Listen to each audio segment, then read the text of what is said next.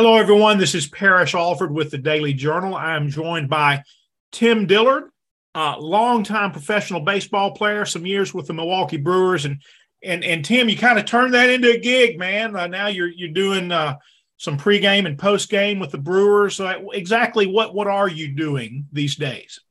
Exactly. Uh, you could probably tell me better than I. I don't know what I'm doing half the time.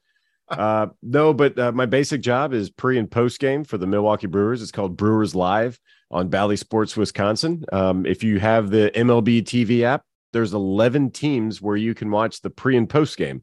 The Brewers are one of those teams. So uh, if you ever want to catch the show or look back at the old ones, not sure why you would, but uh, you have that availability and you would see my beard uh, 30 minutes before the game and you'll see my beard 30 minutes after the Brewers game why is it 11 teams? Why isn't why isn't it everybody? That's a good point. I have no idea. Uh, so last year, uh, I retired right before the season started, and and transitioned into broadcasting to do the job. And you couldn't find it on MLB TV app. You had to have a thing called Spectrum, which is up here in the Wisconsin area, uh, or you had to have the app if it worked when it worked. um, so even like my friends and family couldn't even watch it because it was readily unavailable. But somewhere around May, I think MLB worked out a deal with 11 teams that had the same idea and said, We're going to get you on the app. I don't know why all the deals haven't been struck across the board with all 30 teams. I know it has something to do with different teams having um, their own thing. Like uh, the Cubs have marquee sports. So there's a lot of different negotiations going on with that. But mm-hmm. um, to me, if you want to grow the game, just make everything available all the time, regardless. You know, no blackout dates, and uh, make sure everybody gets all the information they want.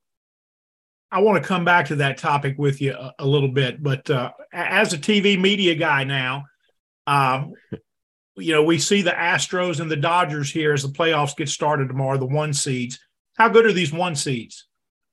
I mean, they're one seeds for a reason, but they're not actually starting tomorrow. They they got five days off. The way this new playoff thing works, um, I don't know if that's an advantage or a disadvantage. It's it's kind of however you you know what your team looks like, but um, I don't know. I they're they're the best teams.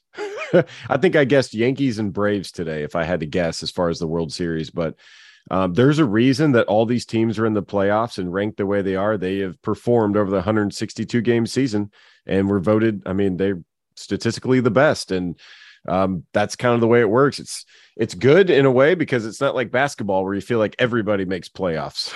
it's pretty exclusive club when you make playoffs for the the Major League Baseball. So, um, 162 games in the regular season as Major League Baseball considers its place in the in the sports market and, and whatnot, and trying to appeal to younger fans and all of these things. Do they need 162 games? What what would the Mets say about that? Do the Mets say you need 162 game regular season? Maybe not right now. Uh, who knows? Um, here's the thing, though: any team can beat any team. So if you if you took the best team, the highest payroll, it's probably the Dodgers or the Yankees, and you put them against the the A's or the Rays at the bottom, you know, of the payroll, um, and they played a three game series easily, some of those teams could beat the best team or the most expensive team. So to to kind of shake it out, the spectrum of the payrolls that are like in the you know hundred millions or whatever they are, down to like the ones that are fifty million, to get that whole range of uh, the the right way for it to shake out it is time is time played play, you know across every team everybody playing each other? That's what i love about going into next year is the fact that every team's going to play every team. Next year we're probably going to get the best balance of baseball across the board. Some teams that you know thrive in the environment now uh, will probably suffer a little bit and the teams that have been stifled in that way uh, could possibly see some resurgence with the Astros and Dodgers as these one seeds, man. I, I, I go back to that 2017 World Series and and sign stealing, as, as so many people will. Have do you think have MLB fans forgiven the Astros? Have they moved on from that? I don't know. I don't think so. I definitely none of the you know players that were on the receiving end. If you look at what was it, Clayton Kershaw's ERA on the road uh, it, it versus the Astros uh, compared to what he was doing at home um, it was like a stark contrast. They were like, well, there was even a stigma. Well, Clayton Kershaw can't pitch against certain teams. uh, in the playoffs at, at their at their parks. And then they found out about some of the sign stealing stuff, and you're thinking, oh wow, like so. There's definitely a measurable difference. Uh, I think Astros fans have probably forgiven the Astros, but on a whole, uh, I mean that's a tough thing to swallow. Like nobody, um, you know, some managers across the board got um, suspensions or whatever, but the players, as far as anybody knows, they haven't suffered anything other than maybe some boos on the road. Um, what do you think? Uh, you mentioned the, the season next year. What, what do you think about MLB getting away from the shift? Um, I I applaud the players that go against the shift. You you look at McNeil with the Mets, Freeman with the Dodgers now, and they're having great years. And why is that? Because they're lefties and their shift is there. Uh, they chose not to just hit the ball as hard as they could right into the shift across the board, high percentage all the way around. Lefties. That's the the sw- the uh, shift affects the left-handed hitter more than anything else, um, hands down.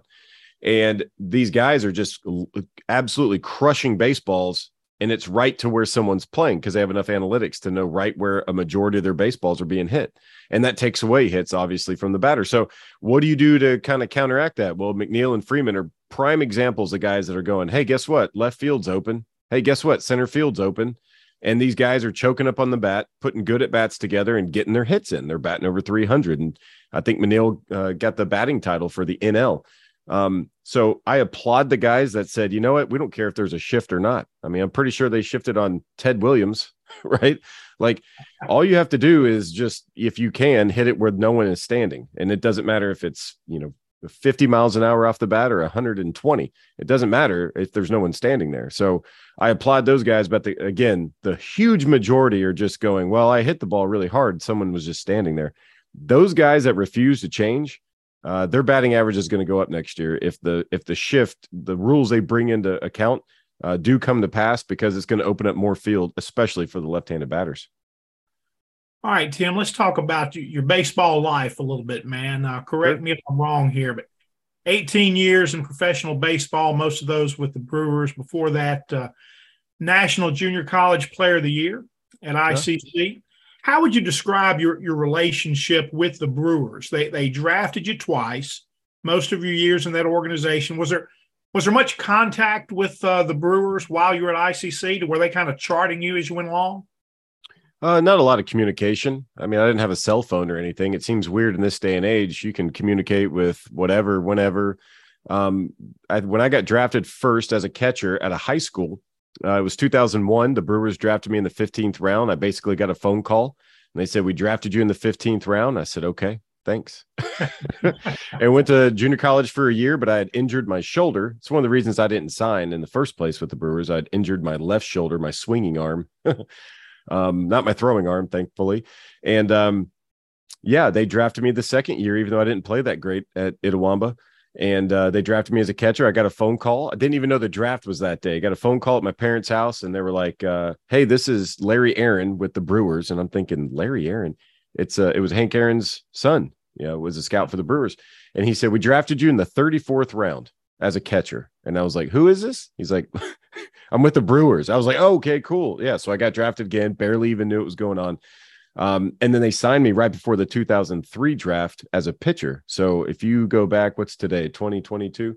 Yeah, I have a relationship with them uh, going back, you know, over 20 years. So that that's kind of, I guess, what led to my job being able to broadcast for them is because I just I've built that relationship over over time, and you know, thankfully, I haven't screwed it up yet. How hard was it to remake yourself as a hitter and, and, then a pitcher? I mean, a lot of guys I would imagine aren't able to do that, but uh, you you were. I was a catcher my whole life. That's all I ever wanted to be. My dad told me when I was really young that the fastest way to the big leagues is a switch hitting catcher. Um, and I still think that's true. If you can switch it and you can catch a little bit, um, sky's the limit. And that's what I wanted to do. I wanted to play in the big leagues. I thought this was my route. And then the Brewers came in and they said, you know what? You're a good catcher, but we think you're a better pitcher and you'll have a longer career as a pitcher. And I was like, y'all are crazy. Uh, but after 18 years, I'm like, well, maybe they maybe they were onto something. uh, and I had to I had to kind of, you know, I was, I was mainly catching in high school and college, and I would pitch on the side Like that was always a side gig to me. Um, but once I became a full time pitcher, that was there was a lot to dive into. You get into pro ball, you start finding out about um, how you hold your pitches, why you throw your pitches, uh, what the spins look like, what you're trying to do at the plate against a lefty, a righty. You got to learn the situations kind of backwards, right? As a catcher, you're kind of looking at the situation. You're the only guy facing uh, that way on the field, the same as the batter. You're seeing everything. As a pitcher, you get your back turned to the field. Uh, you, you know, you're you don't really get to see the whole picture a lot of times. So I relearned that, and then after seven years of throwing over the top, I I actually switched and went sidearm for my last eleven seasons. Um, and then I had to kind of relearn pitching again. uh, philosophies on lefties, philosophies on righties. Um, had to relearn all new pitches. I think the the lesson I learned, or looking back on all of that kind of stuff, is you have to be able to be adaptable. Um, if, if prime example, you look at some of these pitchers that are, you know, mainstays in baseball, uh, they make adjustments. They make adjustments right down to the last start. You know, they don't care. They want a better grip on their slider. They're never satisfied. They're always improving. Uh, you always have to be will, willing to adjust. And I think the great ones do. Luckily, I, I was never sidelined due to injury. I just didn't stick in the big leagues because, I mean, I just wasn't good enough. do you think your uh, ability to adapt, really to understand the need to adapt and think that way, uh, how much of this has to do with growing up with a, a big league dad? Absolutely. Uh, just you want to. I, I always look at my career now as a Swiss Army Army knife. Like you just, you know, you may the, the team may need a corkscrew one day. Maybe they need a bottle opener. I don't know. Like there's so many things that you can be. You could be a toothpick. Um, and if you need a bullpen catcher that day, I've caught in the bullpen. I've been the bat boy. Um, there's not much I wouldn't do. I'd play the outfield if they let me. I was a pinch hitter at times, uh, maybe even a pinch runner a few times in the minor leagues. Um, just whatever you can do to help the club. That's what I learned from my dad, who had played in the big leagues. And by the time I came along, he was coaching in the minor leagues. It's just be available. His big thing was just stay out of the training room, keep yourself healthy, and go out there and help your team win, whatever that looks like that day. You know, there's times I had to learn that I wanted to be on the mound, uh, but I wasn't the right guy for the right situation. So you have to sit there and be okay with that. Say, okay, well, my time's coming. I need to I need to cheer on these guys or help my teammates in some way. If I see something, I can help them um, and just be there for them. So it's a lot of times, you know, your biggest role is not what you're doing on the field. It's a lot of the stuff you're doing maybe off the field or in the clubhouse. Tim, I grew up in Denham Springs, Louisiana, and I remember being a kid in the early 80s, very excited when we got cable TV. Okay. cable TV came in, and all of a sudden there was like baseball more than I'd ever seen it and there was this mm-hmm. guy, you know, hitting for the the uh, the Cubs, and and and I think he probably could, would have done okay against the shift, uh, Steve Dillard. And then ten years later, I'm interviewing Steve Dillard, and he's wearing this red and white uniform for the Tupelo Tornado in their brief existence. Yeah, but I, thought that was that was pretty cool. So I know you did learn a lot uh, from your dad growing up in in that kind of uh, that kind of household there. Um, we were talking about this a little bit earlier. But um, do you think is Major League Baseball are they doing enough to reach the younger fans? I know that's been a topic. I know that's that's been discussed. Do you sense that uh, that young people want to see baseball? I think so. I think they've blown it out of proportion a little bit. Um, it's easy to sit in New York and and you know for the MLB executives to kind of just you know we need to do better. We need to do better. But if go to a game, go to a game. There's kids everywhere. They have gloves. I meet them on the concourse all the time at, at games, walking around, and you know, the parents are like, "My kid is a pitcher too," or you know, "My kid plays left field." Like, I, I think having access to it helps. You're talking about getting cable and finally watching. I I look back, we didn't have a lot of channels. We had WGN. I get to watch the Cubs and listen to Harry Caray. Hi, everybody. Um, in TBS, you know, watching the Braves, that was a big thing. Just having baseball available is the biggest thing. The worst thing you can do is like the blackout dates, um, that kind of stuff. Like make everything streamable, make it there because that's what's going to build the next players are the kids that are watching at home like me that are going, I want to be there. But I think the biggest thing MLB could do is is highlight these players, highlight the players, make everyone jealous of them and the fact that they get to stand on the field and they get to hang out in the dugout all the time because that is a blast. Out of everything in this game, hanging out in the clubhouse, being in the dugout, the bullpen, on the field is by far the coolest thing there is to be part of that family. And I think MLB has not highlighted that enough to see how much fun those guys have and how close they are. You know, we see the names, we see the numbers on the back of the jerseys, the home runs, the highlights. What we don't see is how close some of these guys are. They're, you know, there's at each other's weddings and you know they're they're having kids together they're raising kids together there's advice going on all the time and now with cell phones and uh, the way it's easy to get around it, i mean these guys hang out with each other in the off season so you're not really getting to see the full picture a lot of times that mlb could easily put together and make that happen are you doing anything with that Tim Dillard website these days? I know you're doing podcasts as part of your Brewers responsibilities. Yeah, yeah, we're uh, we just filmed our end of the season Brewers unfiltered podcast. You can check that out. Uh, base if you're if you're a big Brewers fan, that'll be interesting for you.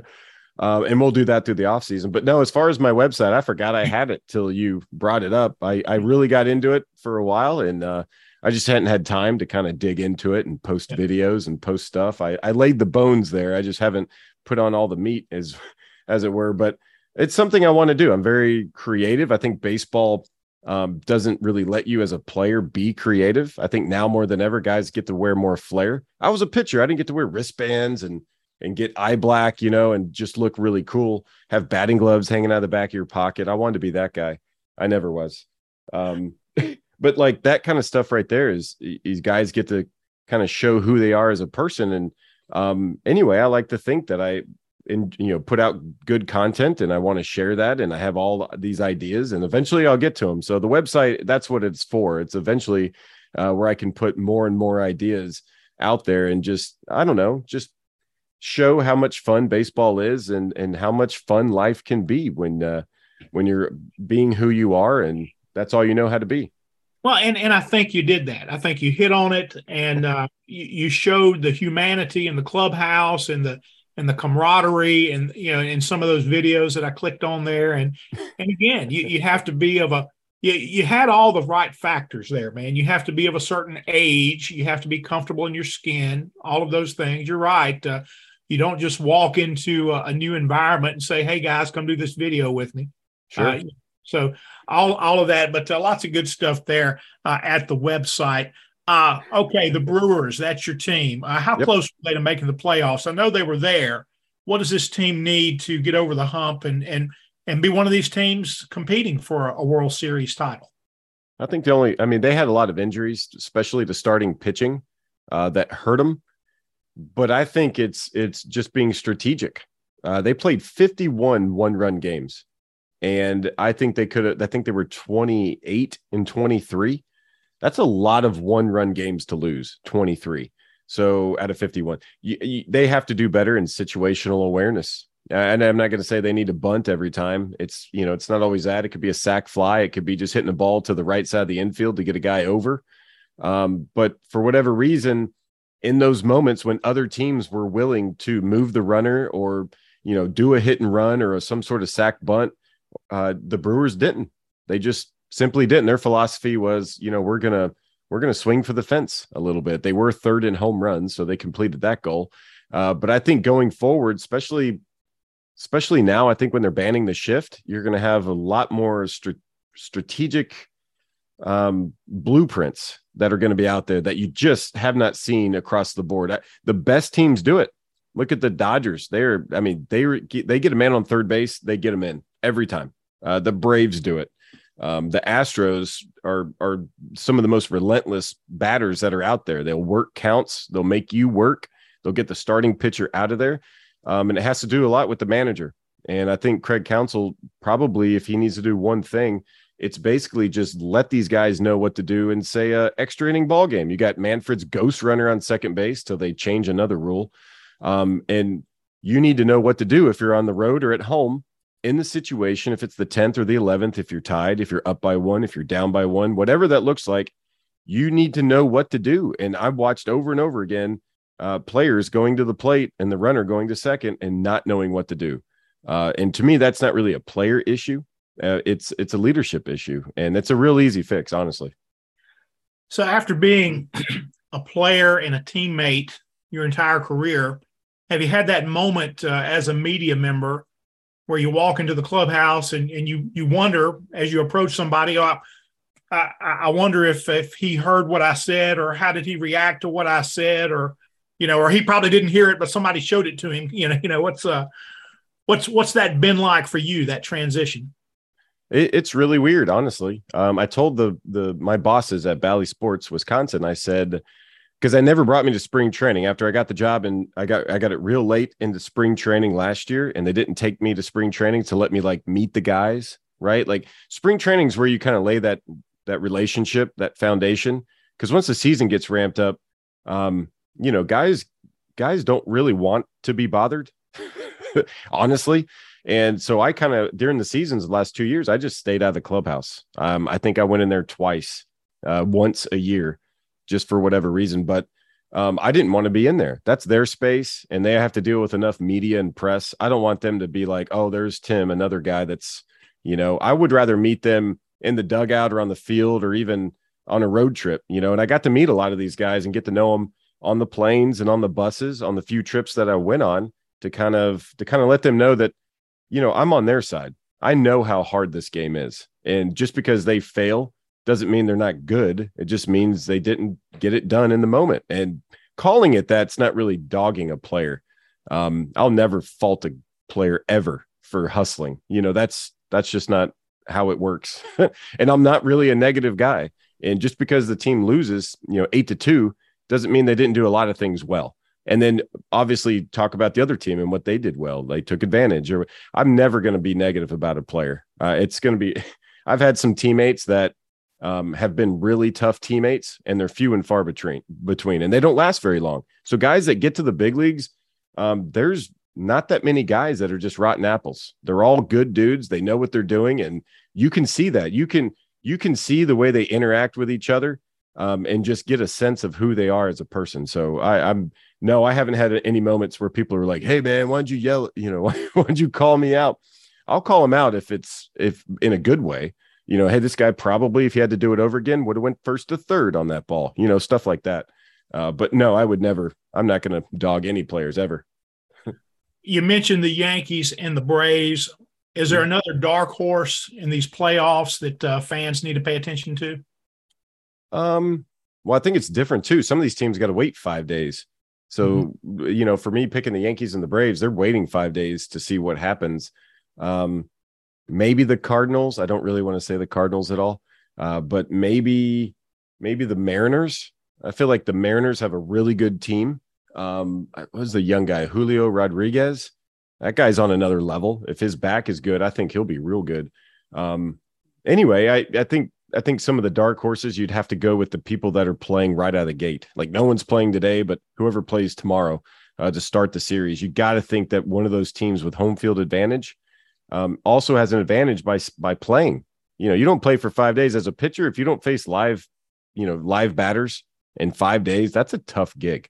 Uh, you want to be able to be out there a lot. Uh, waiting five days is not good for anybody. So I don't know. I, I think honestly, uh, the safe bet for me was I was going Yankees and Braves, but the more realistic one is probably going to be the teams that are playing uh, the most. Folks, that'll wrap us up for Tim Dillard. I am Parrish Alford. Thanks for being with us.